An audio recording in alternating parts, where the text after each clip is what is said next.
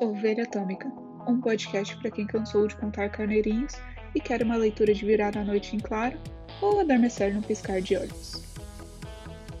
Olá, pessoas! Sejam bem-vindas ao episódio piloto do Ovelha Atômica.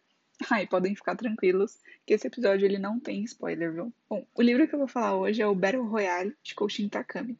Ele é um clássico distópico que inspirou outros livros e filmes do gênero. Ah, e seu título ele não chegou a ser adaptado para o português, então você vai encontrar pequenas trava-línguas quando eu for falar do livro, mas vamos que vamos, né? Esse livro ele foi criado em 96 para participar de um concurso literário de ficção de terror, o Japan Grand Prix Horror Novel, mas ele foi desclassificado pelo conteúdo polêmico dele, tá? Apesar disso, ele chegou a ser lançado para o público em 99 e ele se tornou um best-seller, mesmo com toda a polêmica e discussão do conteúdo violento e explícito que ele tem. Para entender um pouquinho o que, é esse livro, ele é uma distopia e ele é ambientado num Japão fictício que tem a opressão e o terror como mecanismo para controlar a população. E o governo ele criou uma espécie de programa anual que são selecionados aleatoriamente jovens de uma turma do nono ano e eles jogam numa ilha e forçam eles a duelarem entre si até sobrar só um no caso, sobreviver só um estudante, né? É, falando assim, lembra outras histórias, né? O Battle Royale, ele tem bastante semelhanças, né, com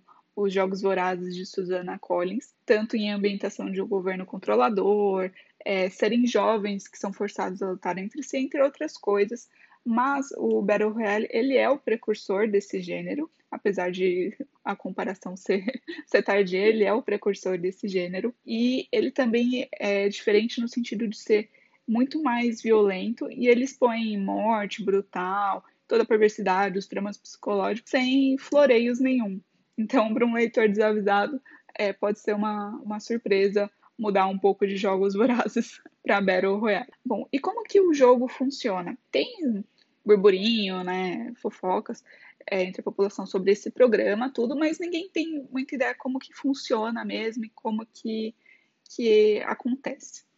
Mas o, o que, que o programa faz? Ele pega, é, seleciona, né, como eu falei aleatoriamente, os jovens, e esses jovens eles acham que estão indo para uma excursão alguma coisinha assim, eles não sabem que estão indo para uma ilha para batalhar, e eles são tacados nessa ilha. Os organizadores meio que explicam a situação e vamos lá, vocês que lutem, literalmente, né? Bom, e como que funciona esse, é, essa forma de incentivo de jogo, do jogo, né? É primeiro que a ilha ela é separada em quadrantes. Então, os estudantes eles recebem um mapa da ilha com os quadrantes e ao longo das horas, dos dias, eles são avisados é, dos quadrantes que vão se tornando proibidos, as zonas proibidas, no caso, né? Então, é, isso é uma forma de fazer a, os estudantes se movimentarem e não ficarem nessa, nessas zonas. E o que, que acontece se eles ficarem nessas zonas?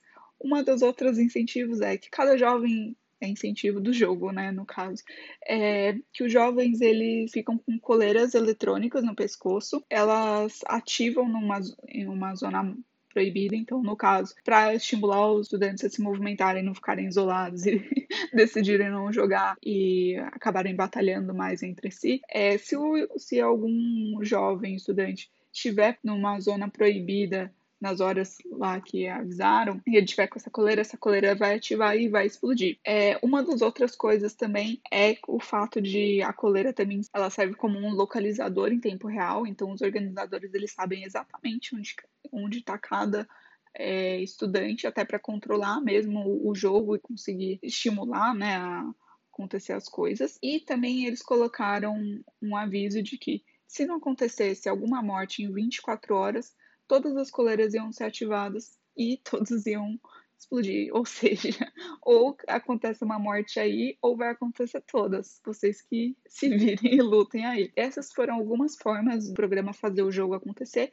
E também tem um quesito meio que sorte e estratégia também do, do jogador, né, no estudante. Cada um recebe um kit. Só que às vezes pode ser um kit com uma puta de uma metralhadora, ou pode ser um kit que tem um garfo, uma tampa de panela.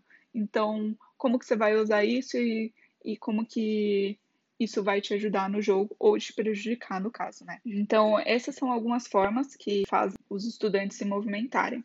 Eu achei legal que o, o livro físico, no caso, né, ele traz na parte interna dele o, mapa separado em quadrantes e também uma lista com as zonas proibidas, os horários que isso vai acontecer. Então, para conseguir se orientar melhor, entender mais as distâncias e as localizações do personagem, isso ajuda bastante. E falando em personagens, a quantidade de participantes é grande.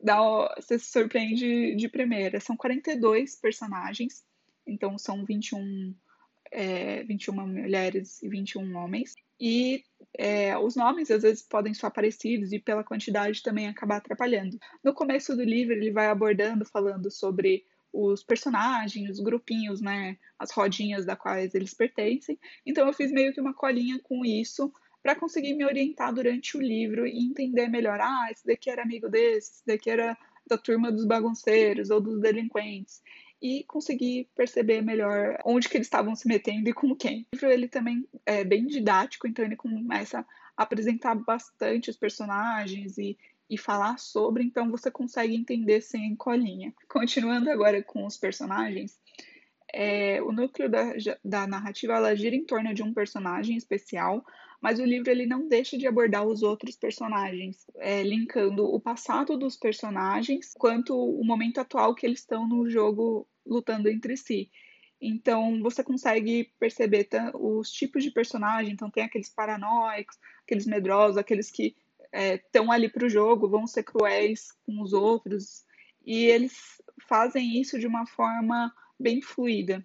E essa passagem dos personagens, ela não fica cansativa e você consegue compreender melhor é, por que, que tal personagem está agindo daquela forma, por que, que ele não agiu. Conforme o autor ele vai apresentando os personagens e fazendo uma ligação do que está acontecendo no jogo, de um personagem para o outro, tudo, ele consegue também linkar o passado e você consegue entender um pouco mais as motivações dos personagens. Elas não são jogadas aleatoriamente você consegue entender a dinâmica deles. Você não percebe desenrolar, você só vai lendo e criando teorias, né, torcendo para personagens ou não, e você vai se surpreendendo com, com todo o histórico que ele vai passando, né. Eu achei que é um suspense que vai criando assim e cada vez mais ele vai passando coisas novas sem deixar meio cansativo, arrastado a leitura. Apesar de, eu acho que eu não comentei antes, mas é um livro que tem 660 páginas, você não consegue perceber isso durante a leitura. Bom, a narrativa eu achei bem envolvente do livro. Como eu falei, são mais de 600 páginas e você consegue ler sem, sem perceber que, que leu tudo isso. O autor ele consegue é, prender sua atenção e também passar muitos pontos de vista, como eu falei, dos personagens. Então, acho que isso é uma coisa que prende bastante e não fica cansativo. E baseado na minha experiência de leitura, uma escala de ovelha atômica recém-criada, de 0 a 5 ovelhinhas, eu diria que o Battle Royale ele ficaria com 4 ovelhinhas e meia. e seria daqueles livros para passar a noite em claro, devorando cada capítulo. Bom, eu espero que vocês curtam isso e até a próxima aí, pessoal.